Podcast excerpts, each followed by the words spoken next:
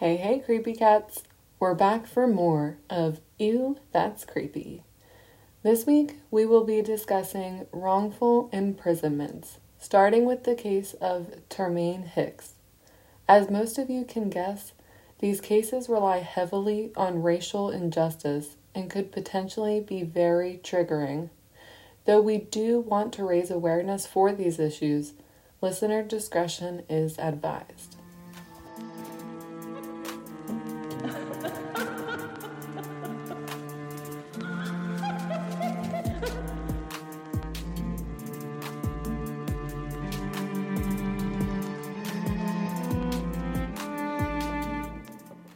What's up, everybody? Welcome back to another episode of Ew, That's Creepy. Hey, creepy cats. I hope you guys are all doing very well because today the story we have is pretty depressing. It's horrible. It's not fun. There's no way we can make it fun or make it funny. I mean, it's not like any of the other murders that we've spoken of have been fun. Yeah, so the theme that we're doing this week is wrongful convictions. And I'm just going to say basically based on race. Yeah. That's just um, the reason I would say for the wrongful conviction. That's all there is to say. So these stories are pretty depressing, but they have a happy ending, so. And Jackie and I are recording this one on February 1st, and it is Black History Month. So, what better way to, I mean, on, I hate to say what better way to dive into Black History Month than to tell these horrific tales.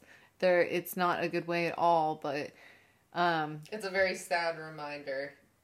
Yeah, this month, especially in America, um, it's been a very, very hard history for black people. So, and it um, seems like it only gets harder, but. And the reason why I really want to focus on this too is that wrongful convictions because you are black and because of race, that is not taboo. So I think that talking about oh, yeah. these two stories that we both have chosen and really focusing on the fact that these men were literally sent to jail because they were black. That's not taboo. Yeah. And so that's why I feel like it's really important for this podcast to focus on that because um, if more people can hear these stories as being more common, then it won't be so wild and crazy when it happens. And then maybe we can take more precautions so that it doesn't even get to that point in the first place. Exactly. With all that being said, three minutes in, Jackie, take it away, girl. Alrighty. So this is um a pretty technical story, so like listen up. okay. Okay, so this is about Termaine Joseph Hicks, aka Jermaine Weeks. That's just like what the court documents say, but the um, newspaper documentaries that, that I've read recently that like just come out last month or so have, have called him Termaine Joseph Hicks. I like that name, Termaine. I know it's nice. Um, so let's just jump right into um, the day everything went down. On November twenty seventh, 2001, shortly before 5 a.m., our first victim of this story. I'm just gonna reference her as WL because I don't want to expose her identity, and I'm sure this has been hard enough on her, so I'm not gonna expose her identity, but we'll just call her WL. Okay. Was on her way to work at a Dunkin' Donuts in South Philadelphia, Pennsylvania. As she was walking down Mifflin Street near St. Agnes Hospital, she approached 15th Street when a man grabbed her from behind and pointed a gun at her. The assailant dragged WL into the hospital's loading dock area. Um, when he was dragging her, she was screaming, so he began punching her in the face and beating her repeatedly in the head with both his, his fist and the gun. Ew. Scumbag. Yeah. WL recounted that the man beat her until she couldn't scream anymore and it all happened so fast that she was obviously extremely frightened. Mm-hmm. And she suffered severe blood loss and um, head trauma. The man pulled down her pants and he did sexually assault her. I hate that. I know. She did say later on that she couldn't see his face at all during this attack because it was so dark there and she was just so terrified and confused. And she had also just been beaten about the head with a fist and a gun. Right. So, on in an apartment on Fifteenth Street, there was a neighbor. I'm not going to use their first names because I don't want to expose anybody, so I'll just use their last names. Um, Vata and Nelson. They were in their in the apartment building and they heard screams for help and just screams of distress. And they lived right across the street from the loading dock, and they called police um, right around five a.m. So Vada described in the 911 call that he could actually see the attack happening and that a man was in the was in a black jacket with a grayish hood and he was dragging the victim behind a dumpster Oh my in the God. St. Agnester delivery lot. So people were just literally could see this uh, man attacking this woman Yeah, like she was screaming at random. Yeah, she was screaming, so I think neighbors looked outside, and by the time they had looked, he was just like pulling her behind a dumpster, which is so terrifying. He couldn't see the perpetrator's face because they said it's everyone says it's really really dark in this area. I mean, it's a loading dock behind a hospital and he's watching this unfold from an apartment building right. window. So he couldn't see the perpetrator's face because a gray hood was covering his head and obscuring his face. So yeah, he told the operator, the 911 operator, he couldn't see the man and he couldn't even see if they were white or black. They just knew it was a, a guy. Another individual who lived um, I don't know if it's in the same apartment building or a different one, but anyway, um, right near there was going to call 911, but he heard somebody say that they had a, like were already on it. So I think he either just hung up, but he did recount that he heard screams of a woman and saw a woman being pulled behind the loading dock, but it was really dark and he couldn't see who the attacker was.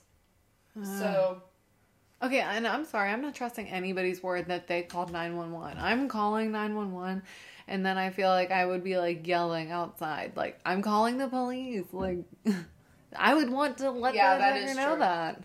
yeah, that is true. But the witness, the civilians, they're fine in this story. they're good. You're right. I, you know what? At least they called the police. Some people wouldn't even, so At I shouldn't. Called the. Um, it is nice knowing that, but like, yeah, two people were gonna call the cops. You're right. I mean, they must have been talking back and forth if somebody said like I already did. You're So, right. I shouldn't be too harsh. Okay, keep going. My apologies. It's okay. But um, so responding to the calls that there was a rape and attack in progress behind the St. Agnes Hospital, several Philadelphia Police Department officers um, came to the scene pretty quickly because that's something serious. Yeah. All they knew was that it was a male perpetrator in a gray hooded sweatshirt and a black jacket. Officers Martin Vincent and Dennis Zungolo were first to respond. I'm going to use their first names because I think they will be in the limelight soon. At 5:06 a.m., they informed dispatch that they were um, on the location, but they they parked their car like at the entrance of the hospital, but they wanted to like walk down, so they didn't. The person wouldn't run off at the sound of their car.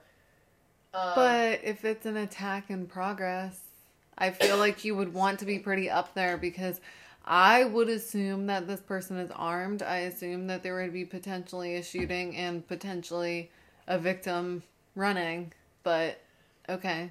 I don't know. Yeah, I don't know. Really, that's just what they said. It's like I don't know.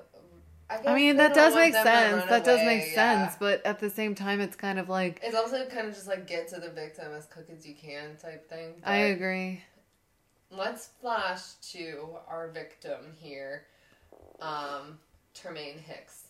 I'll just say Hicks for now, for the sake of quickness of the story. This day evening because you know it does go into 5 a.m. So Wait, why are we jumping to him? I want to know what happened to the victim. girl, I know you do, but listen, because those two stories are about to meet up.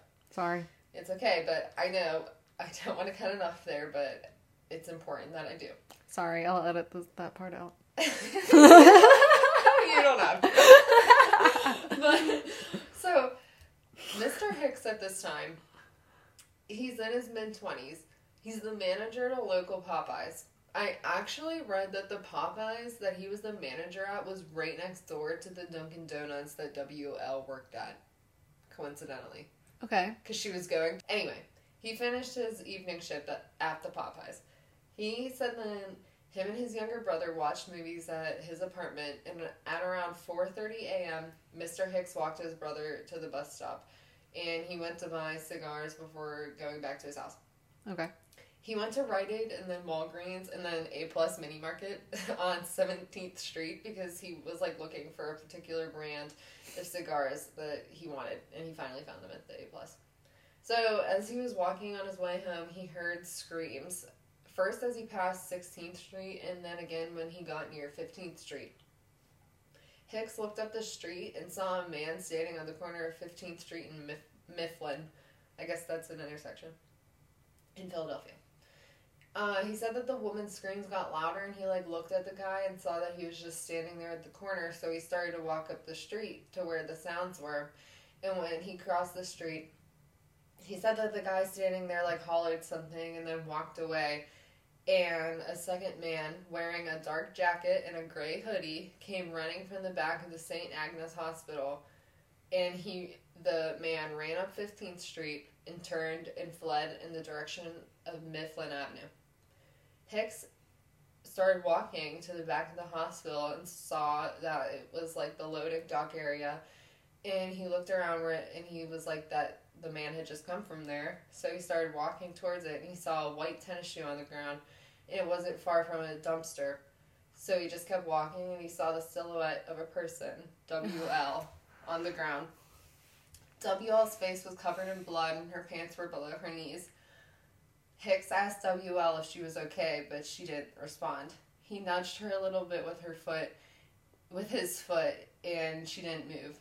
Hicks began to reach for his cell phone, which was in his right jacket pocket for because he was going to call 911 for help. At that point, he heard an officer say, "Freeze! Get your hands up." Hicks testified that he was startled by the officers. I don't think he he was probably shook by when he, He really didn't even hear them. Yeah, didn't even hear them. So he turned down and looked at WL, who at that point sat like was conscious and looked up. And he was starting to say to the officers he was trying to help her and was going to call 911. But the officer said, Get your hands up and don't move.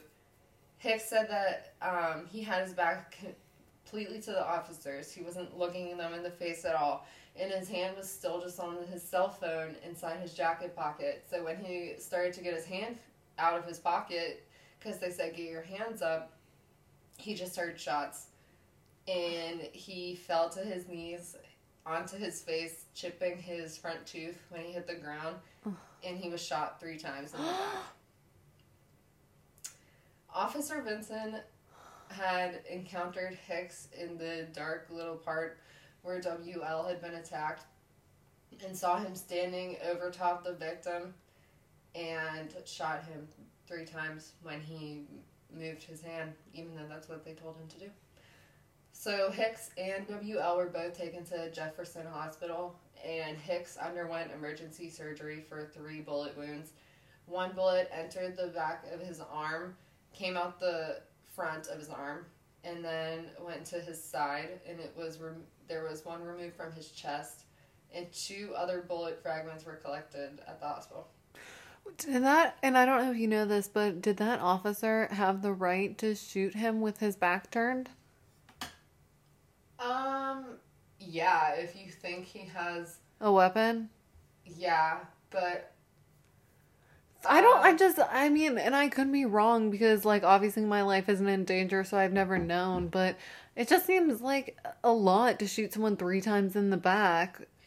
It definitely is something you have to consider. Yeah, if someone has their back turned to you and you can't see that far, what they have in their pocket, like if they have their back turned to you, you're definitely gonna have enough time before they reach it and take it out. So I will say, before I continue on with this story, I mean, he did yell out. He, Hicks said he yelled out that he was just trying to help her.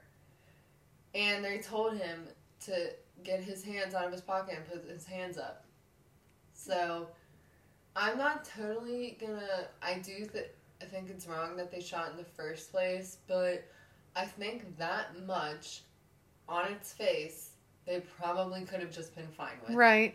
And I do If they like would have straight up just said they thought he was pulling. That's why I gun wanted to ask because that very much could be police protocol. Like if they're not, if they have their hands in their pockets eh, to shoot. So I Yeah. don't know, but to me that just seems excessive. It definitely just depends, I think, on like Philadelphia's protocol because each like they're kind of different. But I think that much in and of itself probably would have been, especially in this day and age, would have been fine. Right. get- if they if, if that would have been the end of the story, I think it could have been fine for them. Ugh. But girl, it is not the end of the story by any any means. So WL was treated, yeah, for lacerations to her head and face, and a rape kit was collected. But Did they ask her? Is that the man who did it? I'm gonna get to it. Oh, So one of the big things, the big thing of the story is that when the police got to the scene and when they did search Hicks afterwards, they found a gun on him. okay. to start off with, when they went there, there was like no none of the witnesses said that the um, attacker had a gun. Like Okay. none of the witnesses saw that, even though he did in real life, and WL knew that. None of them saw that. So Mhm. yeah, um, but there was a gun found on the scene, so it is pretty obvious that once the officers shot Hicks and realized that he was not the person and did not match the description of the attacker, Mhm. they planted the gun on him. Fuck off. Did they really? Yeah, Where did they get it? girl, we're gonna talk about that. So. Oh, but Hicks said that when he, after he got shot, Officer Vincent patted him down and said something like, damn. And he said that Officer Vincent started to cry, kind of. he knew. Kept patting him down. At that point, I think Hicks kind of was going in and out of consciousness because other officers arrived and said that his eyes were kind of just opening and shutting. Officer Vincent radioed in the shooting and said, I tried to get the male to uh, put his hands up and I couldn't see him. He was reaching for something and I couldn't see it.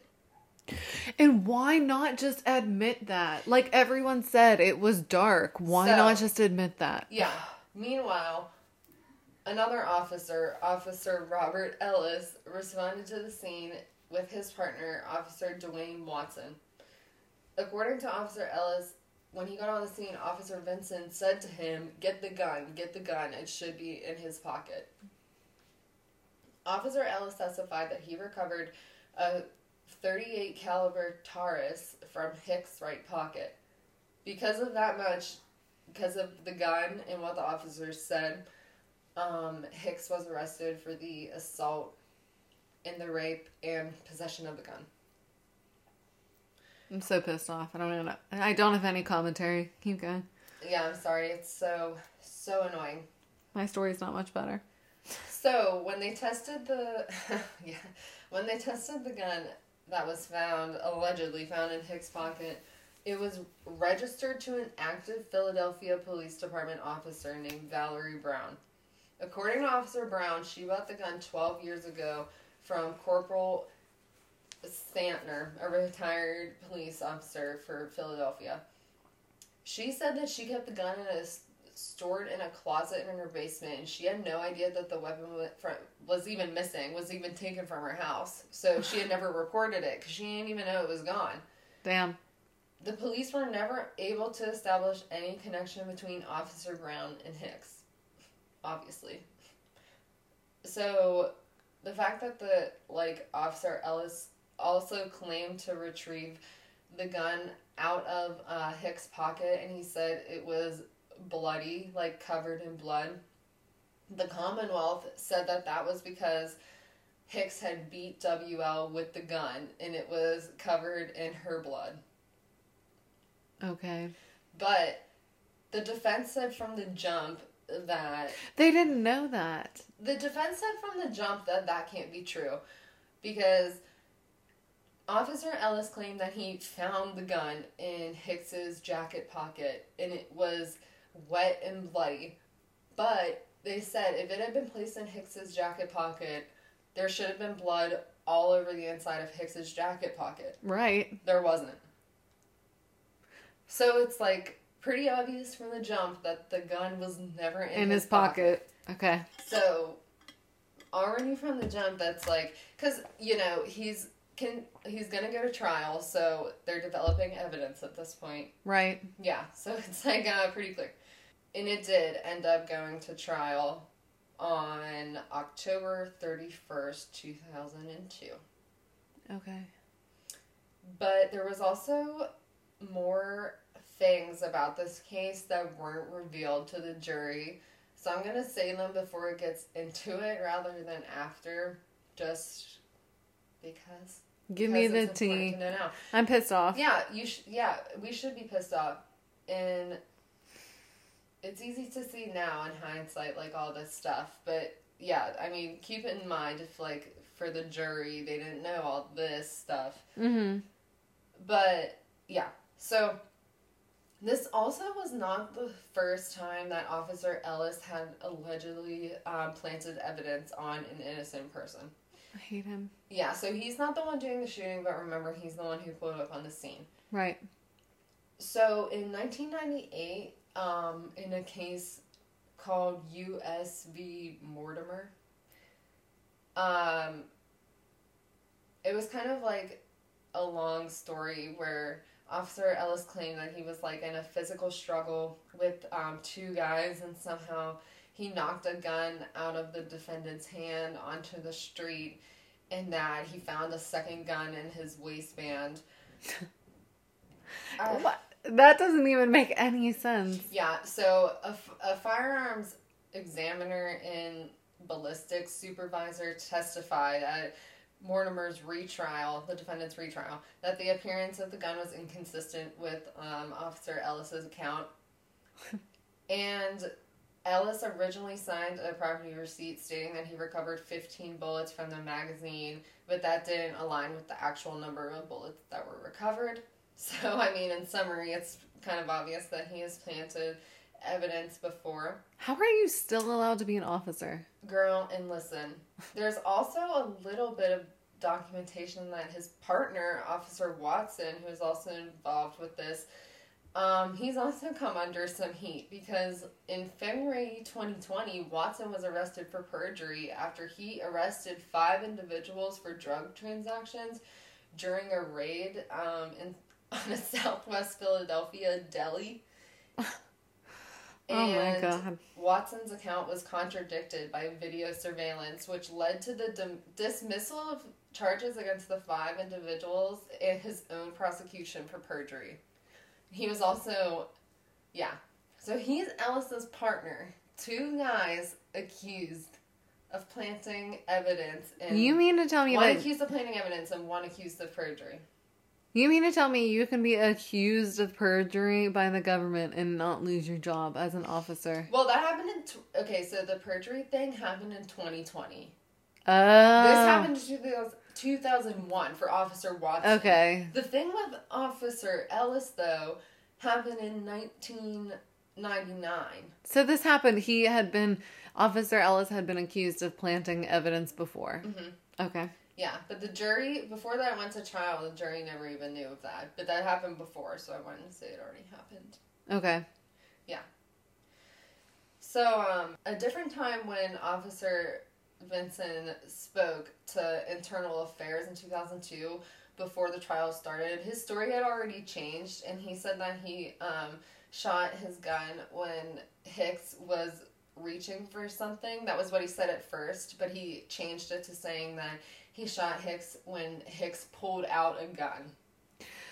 and pointed it at him. How in the hell is your story changing from that to that? Yep. And when Hicks was at the hospital, he wasn't wearing a gray hat or a gray hoodie, as the 911 calls had stated. Yeah.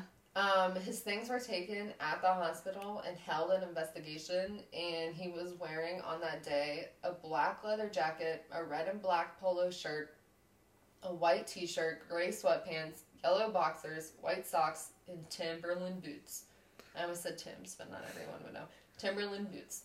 He also had a cell phone and a wristwatch, which were in his pocket, which he was trying to grab. He had no gun on himself other than the one that was planted on him. I I'm honestly surprised that the police didn't Photoshop the hat and the black jacket on him and use that as evidence in the trial. I'm sorry to tell you this, it keeps getting worse. Just go. okay, so his trial began, yeah, on October 31st, 2002, and ended on November 8th, 2002. Um, through an interpreter, I don't know why that's important, but that was in a lot of documents, so whatever. But through an interpreter, WL said that she couldn't recall a lot about her attacker. She said that she was terrified and confused, and she couldn't see the assailant, assailant's face at any point. hmm She said that she was grabbed from behind, beat in the face. It was so dark out, and she was so scared. She had significant head trauma and actually suffered pretty bad headaches after the attack. And she told the police that she thought that when the police arrived, the man who was raping her was still there because, in her words, the attack ended when there were spotlights and there were cars around. She never said that Hicks did it, but she said that she just remembers the rape stopping when there were car lights around. hmm So the defense obviously just argued that WL was mistaken because of her extreme fear, but they never had forensic investigations or tests done. I don't know if it was because, I mean, this was in 2002, so it's like, it definitely could be testing is nowhere near where it is today, hmm or because they don't have money. Because I don't think, I don't know who his defense attorneys were, but I don't think he, like, could pay for defense attorneys. So when you get public defenders, you obviously kind of have a low budget, which sucks. That's another reason why Well, we when you're. Going out in the middle of the night to get cigars, and then the next Yeah, fucking don't day you're on that- trial. Exactly. You don't think you're gonna first of all have to find a rape victim and be an amazing human being And try and go help. try to help, get shot by the police, and then a gun is planted on you. but yeah, so sadly the defense didn't have any forensic investigations or tests done. So the main witnesses for the Commonwealth in the trial were 16 police officers. What a surprise. What? Yeah, mostly around because there were other officers who came on the scene and you know like rendered first aid and all that stuff. Yeah. But one of the main people was Officer Vincent because he's the one who did the shooting. So this trigger warning, this is gonna really piss everybody off. I'm already pissed off, so. He testified that as he entered the loading dock area, he heard a faint moan and a muffled voice yelling or saying, Shut up. His partner, Officer Zung- Zungolo, was right behind him. And but when he was called as a witness, he testified that he didn't hear anything. Mm. Officer Vincent claimed that he walked over there to where the dumpster was and saw the silhouette of a person on the ground and another person, and he saw that the male was laying on top of her. Both had their pants down. Officer Vincent and Zungolo both testified that they ordered Hicks to get up off the victim several times. They both stated that they saw Hicks stand up and pull up his pants. Vincent even said that he saw Hicks pulling out his penis out of her vagina. That's what his testimony is, so I'm very sorry for that graphic destri- description. That is just straight up the trial transcript, so I'm very, very sorry. Meanwhile, everybody and their mother has already testified that it was so dark you couldn't even see. Exactly. So, but, but- somehow he saw, yeah, his penis, even though his back is also turned to them, he somehow saw that. But I digress. Officer Vincent said that he saw Hicks, yeah, bent down, and when he pulled his pants up, they told him to put his hands up and to turn around. But then they told him, I guess, to put his hands up against the wall. Vincent said that Mr. Hicks was just looking around, so he tried to gain control of his hands. But Hicks somehow took his right hand and, like, was got a hold of Vincent's hand. So Officer Vincent backed up and then tripped and fell into Officer Zungolo's arms, who caught him and pushed him back up. Then Officer Vincent said that Hicks turned around and backed away, and Vincent was saying, Put your hands up where I can see them. And by the second or third time he said that, he said that Hicks withdrew his weapon, and Officer Vincent told him to put his hands up again, and that Hicks lunged at him, and that he shot him. That was when he shot him. And he said that Hicks was almost fully facing him and lunged when he shot him twice. He said that Hicks then stepped back and raised his gun at him when Vincent shot him a third time. Vincent said multiple times throughout the testimony that Hicks was basically facing him when he shot him. Zungolo said that Vincent shot Hicks after Hicks thrust his arm out of his jacket pocket. Zungolo never said that Hicks said, like, he heard that dialogue or anything. And he said that he didn't see Hicks's hands and didn't know if he was holding anything. But I thought this whole scuffle happened where Yeah, exactly. I thought so too. There were also their stories were contradicted by the witnesses who did testify in this trial and other officers.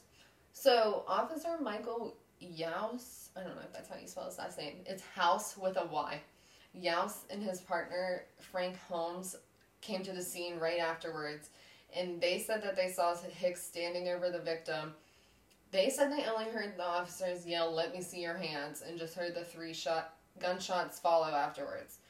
Civilian witnesses, though, Vada, you remember him, he called mm-hmm. 911. He said that he heard the officers only say freeze and put your hands up, put your hands up before he heard shots. And Nelson said that he, she heard them say put your hands up two or three times before she heard gunshots. Which also, can I just say, could you imagine being the freaking neighbors, the type of PTSD they probably No. have? First of all, watching this woman get attacked, and then watching someone get shot by police right outside their apartment. I hope they got any help they needed. I did too. Those poor, all those neighbors in those buildings who had to see that. So at the trial, the Commonwealth tried to use, well, they did use the results of the DQ alpha DNA test performed on the bloodstains on Hicks's pant legs and waistband to say that the bloodstains were a result of Hicks beating WL with the gun, and then ha- like handling his own clothing Mm-hmm. and blood from the barrel of the gun was like some of it was WL's. Um, and there was also blood near the waistband of Hicks's boxer shorts and the right leg of his sweatpants that was consistent with WL's. However, Robert Dillard, a DNA analyst for um, Philadelphia Crime Lab, said that without question, the blood definitely could have transferred from WL to Hicks during after the shots happened and the police, you know, were patting Hicks down when he was lying in the alley because they said WL was um, profusely bleeding and Hicks was too, and they were only like a little bit away from each other. Right. Yeah. So he said it definitely it could have happened in two ways. It was possible that Hicks fell onto the ground where WL's blood was, or a responding officer touched WL before tending to Mr. Hicks when he was wounded. Okay. Officer Ellis, yeah, said that there was blood all over the gun, and he said that he had blood on his hands. That's how bloody the gun was when he continued to search Mr. Hicks. So he's already saying that he had blood on him when he was searching Hicks. So easily explains how blood could have gotten transferred right there. yeah. Yeah. Girl. He said that when he did a second little pat down of Hicks, that um, Officer Ellis had already had WL's blood on him. So The defense obviously argued that much and said that the police not only planted evidence uh, such as the gun, mis- they misidentified Hicks, and the blood that was on him from WL was just from them, like the police officers, or from accident, and that WL never positively identified Hicks. Okay. But on November 8, 2002, the jury convicted Hicks of rape, aggravated assault, possession of an instrument of crime, and terroristic threats. I don't know what that's for, but it doesn't really matter. Hicks wasn't sentenced until February uh, 27, 2003, because the court had to reconsider some motions, specifically a motion for extraordinary relief in the form of um, judgment of acquittal in a new trial based on production of a surveillance camera footage which was captured um, at the hospital at the beginning of WL's attack. The jury never saw the surveillance tape, and it showed at the beginning of the attack. It showed the beginning of the attack, and it showed a man wearing um, a black jacket with a gray hood attacking WL, which was very similar to what the eyewitness who had called 911 had said. And it showed that man, yeah, dragging her behind the hospital. The surveillance tapes were viewed by detectives at the hospital the day of the crime. However, a copy of the video wasn't given to, to Hicks or his counsel until more than one year later and after the trial was over. They said that the delay was because of like something with the tape and the available video playback equipment they had. Yeah, right. Okay. Yeah. Like, obviously. How can you not get the equipment? It's literally a, tr- a government trial. Yeah, so not only does it show that it's consistent with somebody who isn't Hicks at the crime because they're not wearing what Hicks is wearing, Mhm. it also showed something else. Um, it showed that during the attack, three minutes after WL was dragged into the alley, that a white delivery van with its rear lights and headlights pulled into the loading dock where she was being attacked. And the van was stayed it stayed parked for two minutes and when it left, it left just before Hicks arrived. So that's consistent with what WL said in her statement that the rape ended when she saw car lights. Because it ended, the van's lights scared off the attacker. Oh. When the van pulled in, the attacker Mhm. obviously had gotten scared and ran off. Mm-hmm. And she just thought that the rape ended then. She probably blacked out because Hicks just got there like a couple minutes later and the Right. police did at the same time. Wow. But the trial, they never talked about that, which is so annoying. So Hicks was sentenced to 12 and a half to 25 years in prison.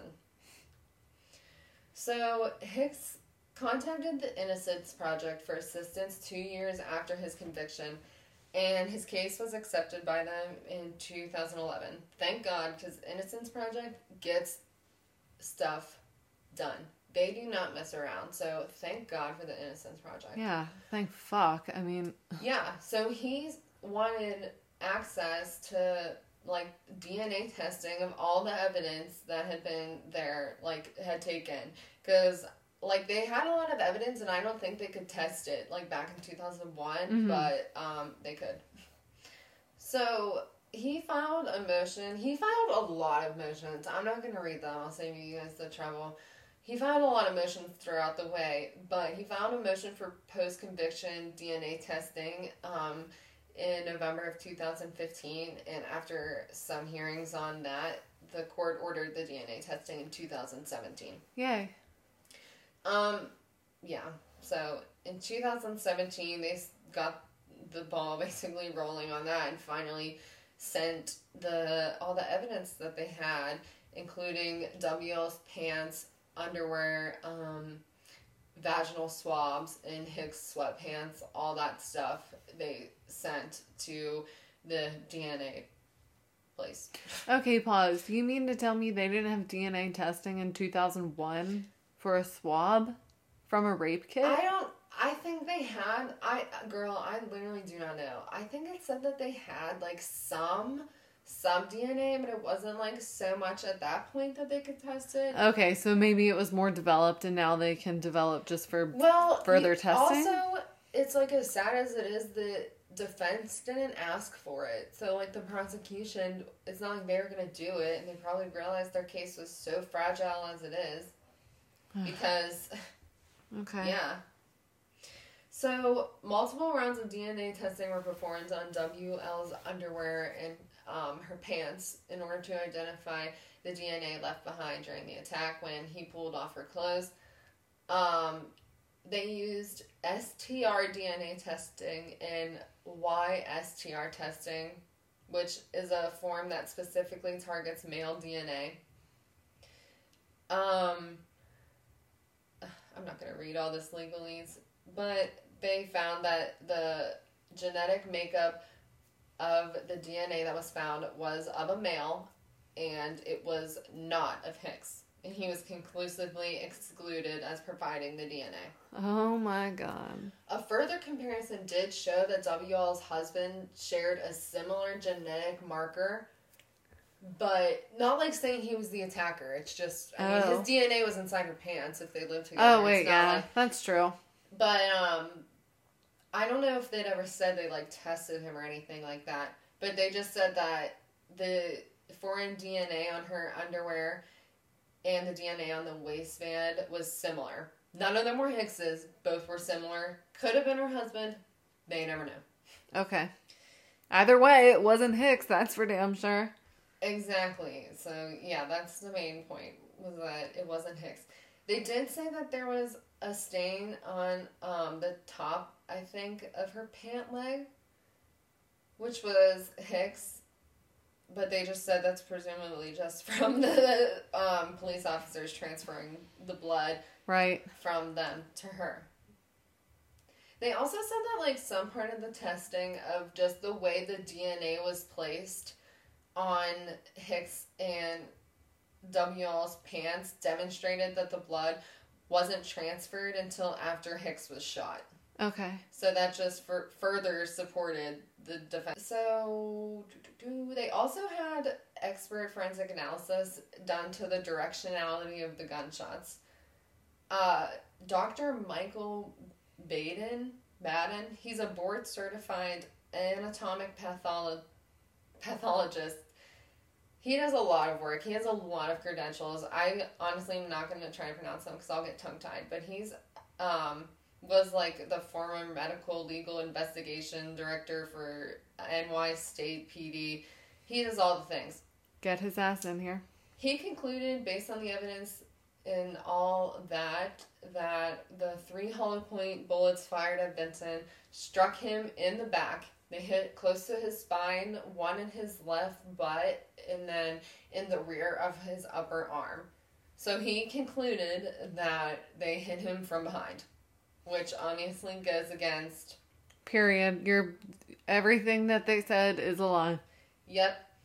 So, chief medical examiner for the city of Philadelphia, Dr. Sam Gal- Galano, Galino, initially in his report said that he couldn't really tell the directionality, but in his new report, like around this time, he concluded in 2019 that one of the gunshots he said to the right arm, he still couldn't really tell where it came from. But based on radiographs and other stuff regarding the directionality of the remaining wounds, he found that the entrance wounds were in the left portion of the back and left butt, and that the bullets exited the front of the body through the upper abdomen and the left groin.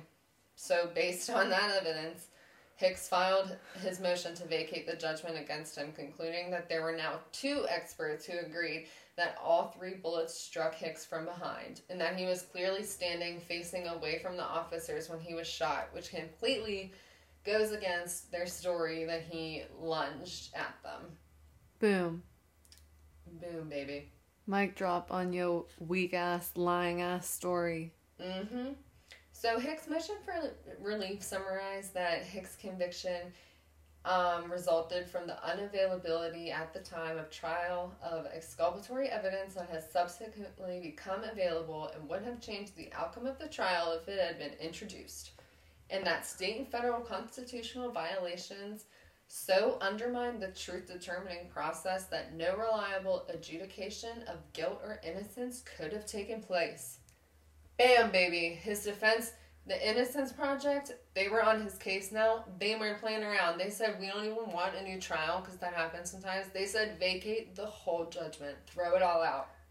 Damn. Yeah, they literally said that. They said, throw the whole thing out. Good. They said new forensic pathology evidence demonstrates that Hicks was convicted and resulted from violations of the Constitution of this Commonwealth or the Constitution of the U.S., and it should just be thrown out.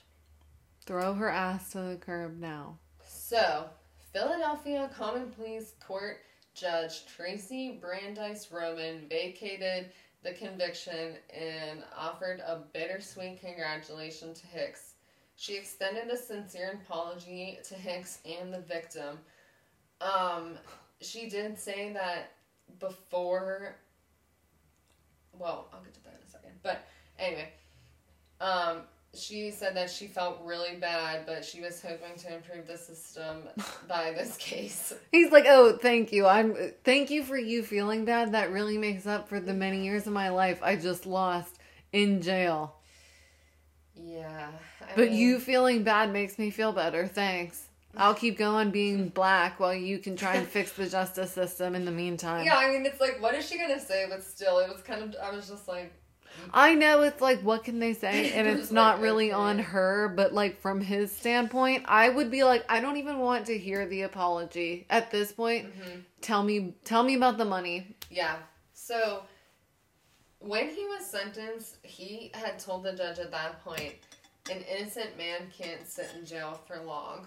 Which is sad because he Mm. um, had been in jail for uh, a long time. But and he had parole hearings, and he had said he would not accept responsibility for the crimes. So Good. he said the whole time that he was innocent.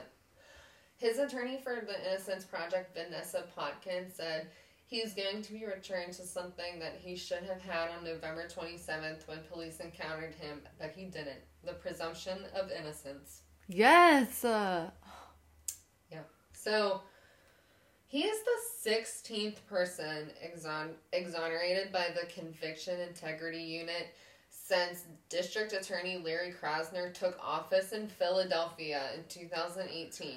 wait, so 16 just in Philadelphia? In Philadelphia, yeah. Uh huh.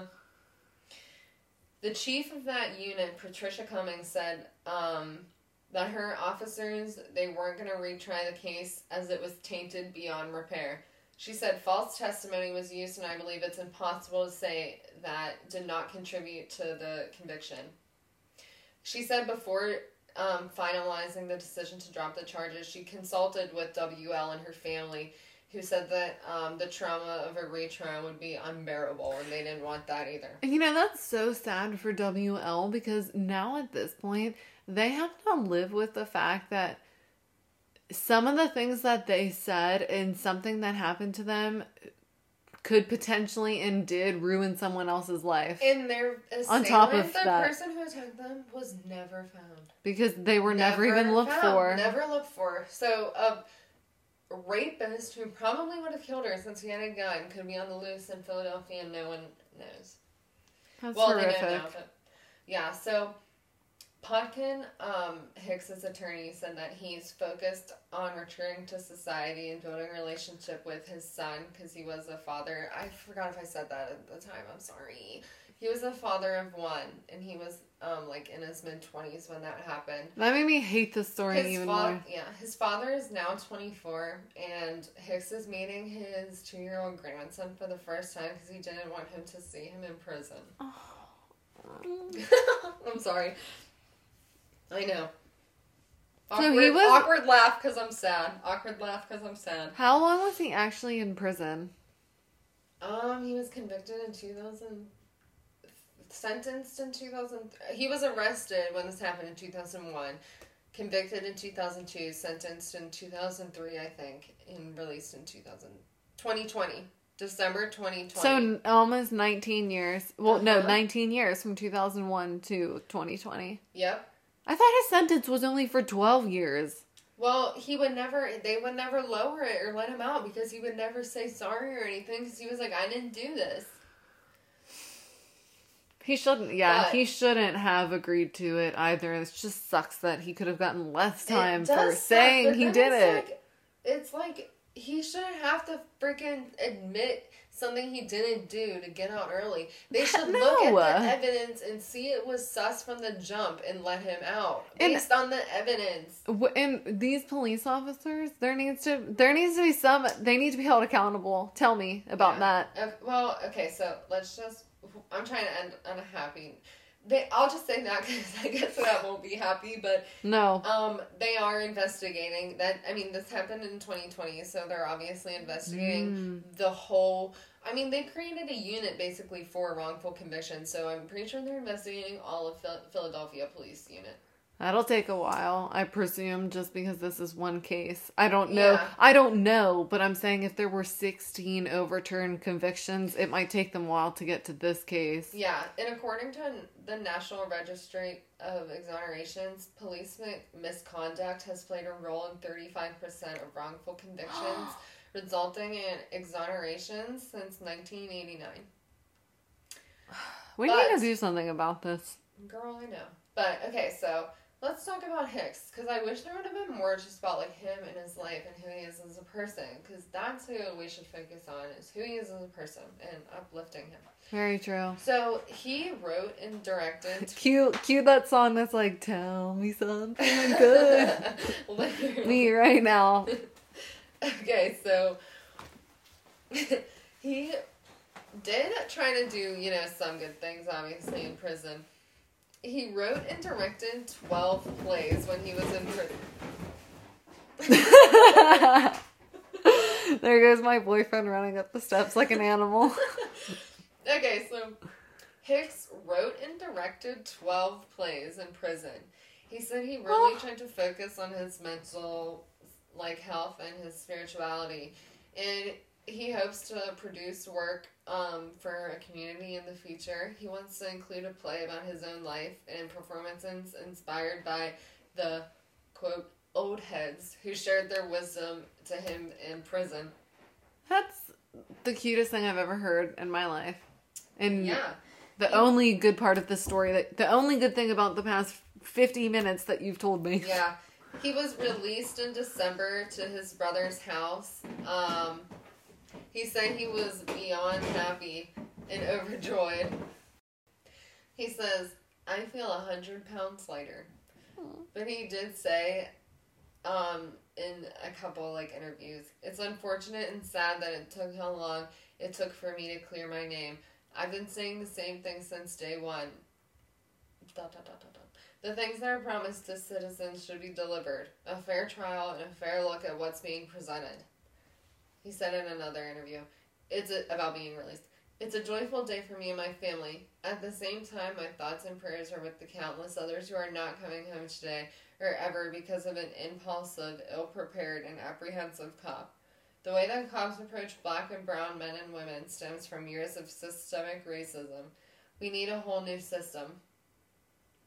So now that he's finally home, Mr. Hicks says that he's proud of himself for staying strong and remain remaining determined to prove his innocence.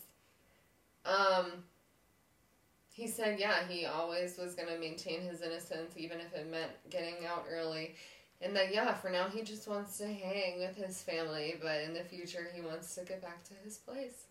Aw, And yeah, so that was Hicks. I know. December 2020 that he just got released to his family. Um there's a little podcast, a quick little epi on Spot or um, SoundCloud. I don't know why, but it's called it. Maybe that's just what it's on. It's called "Wake Up with WURD," W U R D. Posted on December twenty first, and it's a little interview between Tremaine Hicks and his attorney. Um, and then There's also, I'll link it in the show notes, but if you go onto the Innocence Project, they obviously have a little article about him, which includes to a link to his Amazon wish list and a little link to um, a page where you can donate to him and his story. Send me the wish list immediately. Yeah, I will. He has like big items on his wish list, so like good for him. I donated at the page.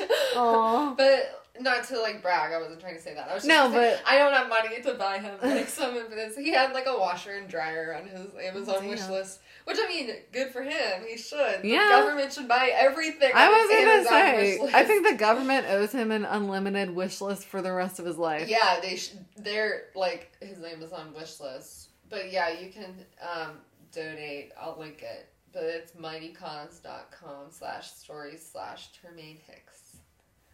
But I'll link that. Imagine if everybody who listened to this episode could just donate five dollars to his cause. That'd uh, be more than amazing. It would I make would me feel better about this horrific episode. Yeah, I um, It's it was really hard. I feel I cried a couple times researching that story because it's obviously really depressing thinking that every woman's worst nightmare is literally what WL went through. And yet everyone hopes for it to be saved by somebody.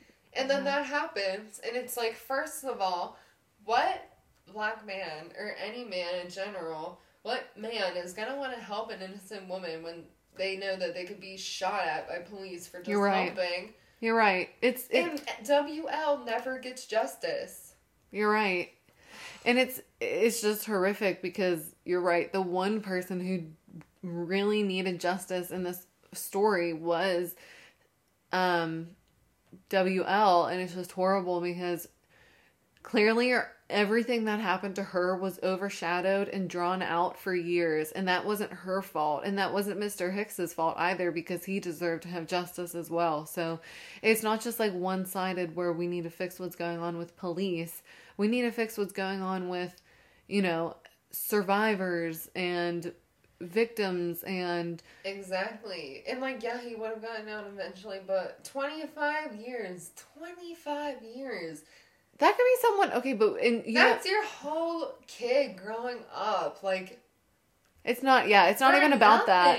It's not even about that because we all know how hard it is for someone in America to get a job coming out of prison, let alone for a black a black man with a felony conviction and a sexual Yeah. assault to get a job coming out of prison. Yeah, and imagine going in 2001 and you're coming out and it's 2020. The world is crazy. and it's just your one night that you went to go get cigars. Yeah. Imagine how many times in jail he thought to himself, if I didn't just go try and help, if I didn't just go get that cigar. Right? And he did nothing wrong. He literally, and the worst part is that people say, you know, they're white people and people in general always trying to look for some excuse of like, well, he shouldn't have done this. Mhm. There was nothing he could have Nothing. done.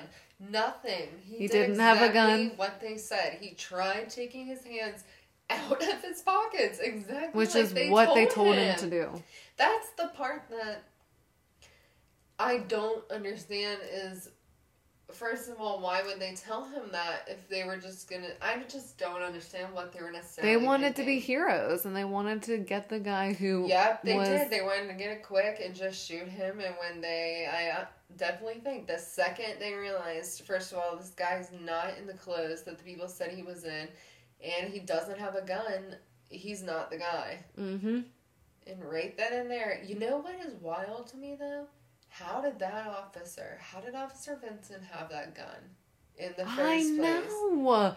Where Stolen- did he get it? They never said stolen out of another officer's home. She never even realized it was gone. It's like, what were you gonna use that for? Plant it. How many Right? and then You just carry a backup weapon, and, And that's- it's crazy. The two officers who show up, both have been accused. One's accused of planting evidence, and the other's accused of perjury. Yep. And we That's expect America for we expect that group of people to give this black man justice. It's fuck from the start. It's, It's like so what sad, this is why when yeah. people say fix the whole system, this is what they mean. Like he never stood a chance Yeah. because of the way And the saddest thing is, is that I don't even, you know, Officer Benson the Officer, I'm forgetting his other name, with a Z, they really could have been fine if they would have just been honest. why not just be honest? Why not just be honest and say we His back was he- turned. His back was turned. We thought he had a gun. We can't see. It's been two seconds since someone called. Mm-hmm. They would have been fine, and, And- they could have tried to find, Find the, the person. person. who actually did it. Yep. Yep. They could have just awarded him some simple compensation, which who knows if he would have even gotten. And now it makes you wonder how many guns that officer, that one officer stole and was planning What was that for? to plant on people. Uh huh. Really makes it makes you wonder a lot of stuff. It's crazy thinking that other officer, you know, it's like they must. Who knows if they talked about it on the scene or if that was just protocol, like you know, the blue promise that Officer Ellis showed up and just said that the gun was in the guy's pocket, even though it clearly was not in Hicks' pocket since Right. there wasn't blood in his pocket. It's just so messed up. It it breaks my heart, and um, I hope Tremaine Hicks. I'm so sorry for everything you went through, and I really hope that you can try to enjoy your life now. I mean, I'm sure you can, but I'm so sorry for what this system did to you. My story is not much better, so it's mine's going to be just as horrific, honestly. But I, everyone, if you guys want, I hope that you guys um could see the meaning in the story that we're trying to tell. If you stuck along this far, we apologize for ruining your day. But maybe we can make someone else's day a little bit better by donating to Mr. Tremaine, and we will have those um in the show. Yeah, the links will be in the notes. And um, go donate on his little page or buy something on his Amazon wish list. Yes. Thanks for listening, guys. We're sorry it was depressing, but hey, the truth sometimes it's not always happy, but you have to tell it. Yep. And if we're all pissed off about the story and don't talk about it, people aren't getting justice. And maybe by uh, raising awareness, WL's um, attacker could still be caught. Exactly. Also, um, if you want to donate even more, donate to the Innocence Project. They're obviously amazing. Yes. Thank you to them. All right. Well, we will see you guys soon for another sad little episode of Wrongful Convictions. Yep. We'll be back to fuck your lives up again soon. Sorry, but not sorry. Sad bye. Sad bye. Bye. Bye. Want to creep on us? Follow us on social media at ew that's creepy podcast or send us an email at ew that's creepy podcast at gmail.com. Don't forget to rate, review, and subscribe. Thanks, creepy cats.